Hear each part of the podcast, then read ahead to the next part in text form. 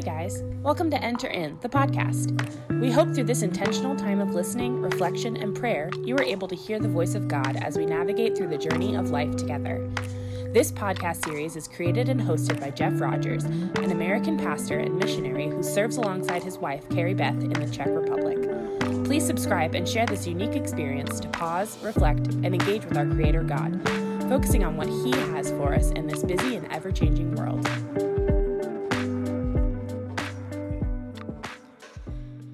Hello, and welcome to part four of our series on Galatians, standing on grace. And today in part four, we'll be looking at Galatians chapter four, verses one through seven, and the ideas of adoption, of grace, and of belonging.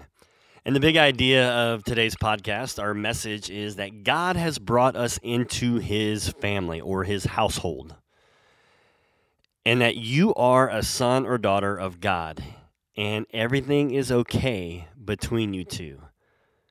And the question, though, is are you living your daily life like that is true? If you are a Christian, recognizing that you are a son of a son or daughter of God, and and and it's good. It's a good relationship. And are you living your daily life like that is true? And so we're going to start here with verses 1 through 7 that Paul writes here.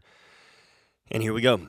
I'm saying that as long as the heirs are minors, they are no different from slaves, though they are really the owners of everything. However, they are placed under trustees and guardians until the date set by the parents. In the same way, when we were minors, we were also enslaved by this world's system.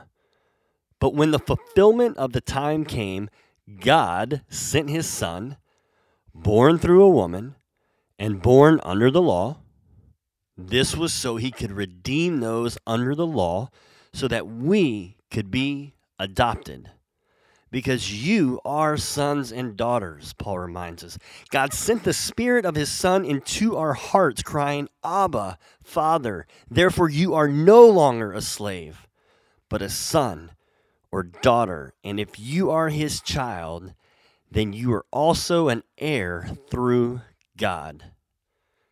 These are the words of the Lord.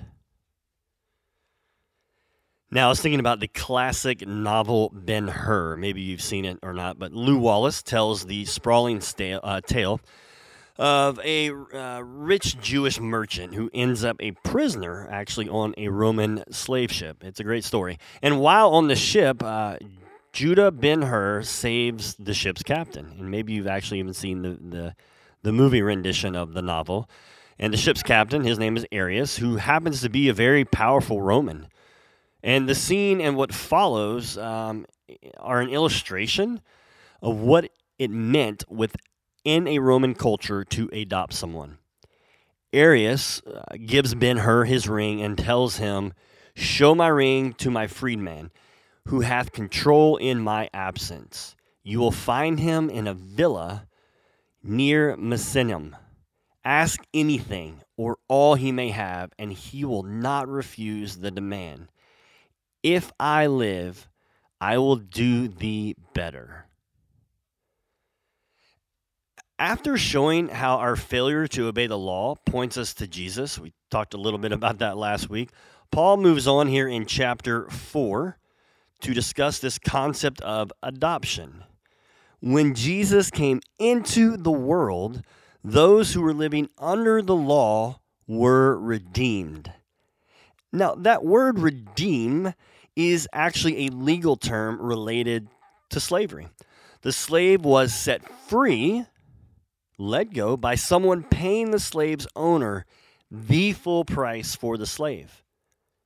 And I love this comment on this passage. Tim Keller explains here, the slave master is the law. Jesus pays our price to the law. He completely fulfills all the law's demands on us, and so he is able to free us from it. Therefore, if we're set free, where do we go? And the gospel brings us into a home when we accept Christ into our lives uh, with a loving father. He brings us into that right relationship. So, as we pause here for the first point of of reflection and thought, um, how does the concept of adoption help you understand the phrase "born again"? How does the concept of adoption help you understand the phrase "born again"?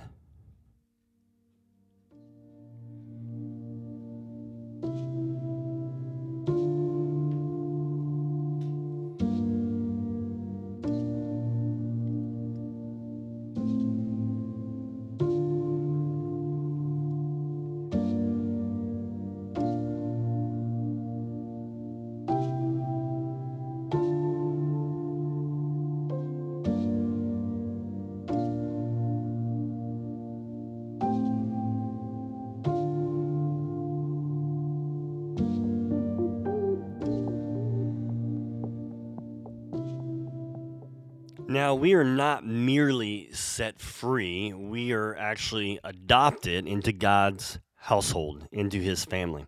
We are made a child of God through faith in the work of Christ. The orphan has been adopted, that is us. The lost has been found. The Aramaic word Paul uses here, Abba, is a term. It's a term of endearment, um, almost like this baby talk, um, as uh, Tim Keller actually would describe it. Um, it's used to refer to our new loving relationship with God. He is not this far off, distant God from uh, or for whom we need to follow a lot of rules to stay in His favor and to stay in His presence. He reveals Himself as a loving Father, a good Father, whom we can approach. Check this out without fear. Uh, Tim Keller describes the word Abba uh, in this way it signifies a confidence of love and assurance of welcome. Just as a young child simply assumes that a parent loves them and is there for them and never doubts the security of openness of daddy's strong arms. So, Christians, followers of Christ, can have an overwhelming boldness and certainty that God loves them endlessly. I love how Tim Keller describes that in his uh, in his book Galatians for You. Um, as if God's love and security were not enough, there are actually additional rights and privileges that come with being this child of God. Now, going back to that story of Ben Hur, as Arrius explained to his newly adopted son, Ben Hur, uh, Judah could ask like anything for from the household of Arrius in his name, and no one would refuse his request. And you got to remember, Ben Hur is an outsider. He's from a totally different country, a totally different ethnicity, a totally different political class, a totally different culture. He's actually a prisoner serving a life sentence. But all of a sudden, he is suddenly made all powerful within the Roman world simply by the act of a Roman father saying, This man is my son. I want you to think about the power behind that.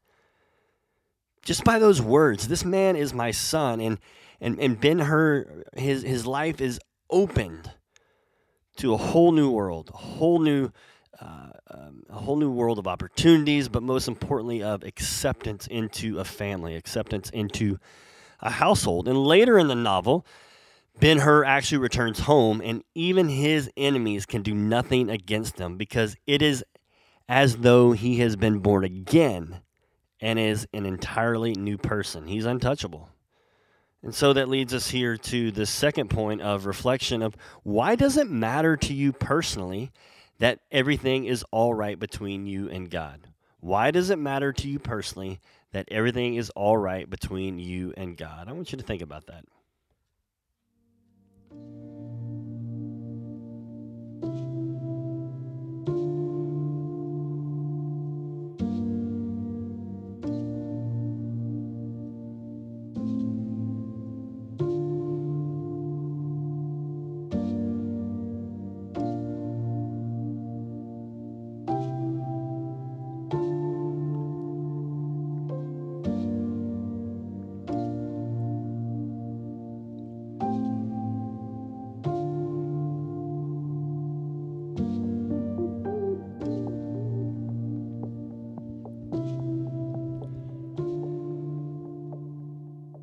Now, going back to uh, chapter 4, verse 6 that we read earlier, Paul says, Because you are sons, God has sent the Spirit of His Son into our hearts, crying, Abba, Father. In just a few lines, Paul draws on an illustration that um, the Gentiles and Jews of his day would have understood. In the act of adopting us, God has changed everything for us forever, just as Arrius changed everything uh, for Ben Hur as we reflect on that novel. Actually, in John chapter 14, verse 18, Jesus makes this promise. He says, I will not leave you as orphans. Now, think about that. I will not leave you as orphans. How many uh, of us or how many uh, believers do we know live like God has left them as orphans? Think about that. How many of us live as orphans? Or we take on that attitude of, you know, maybe nobody loving us or nobody caring for us. When we have a loving father, or as Paul describes her, Abba, Papa, who has adopted us into his home and has told us, Ask me anything. You are my child.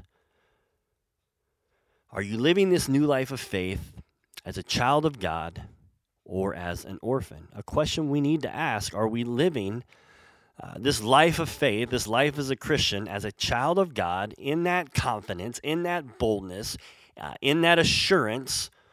or as an orphan with some insecurities.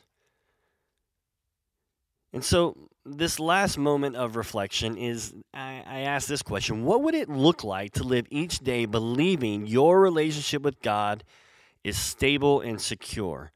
What would it look like for you to live each day believing your relationship with God is stable and secure?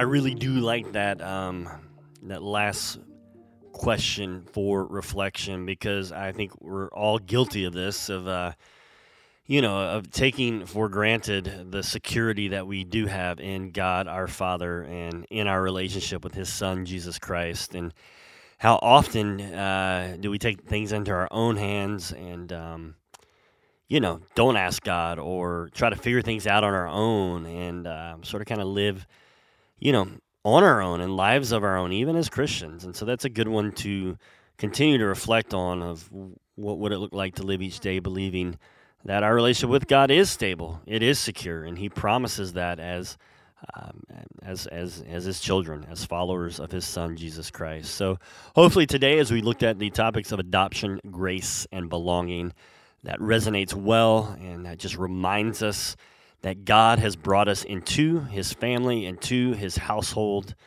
and that you are a son and you are a daughter of God.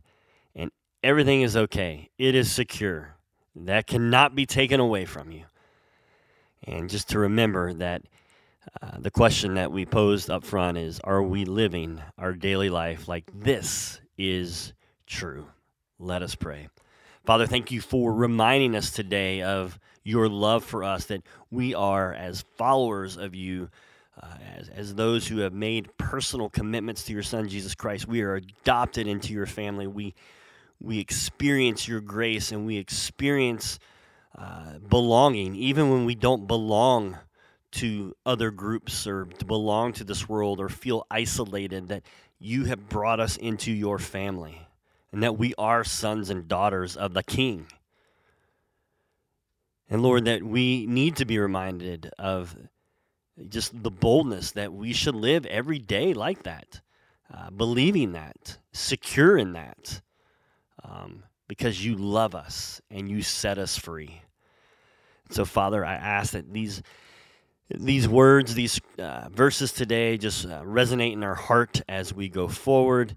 Uh, Lord, that we're able to share with others and encourage others the same hope and promise that you give. In Jesus' name I pray. Amen.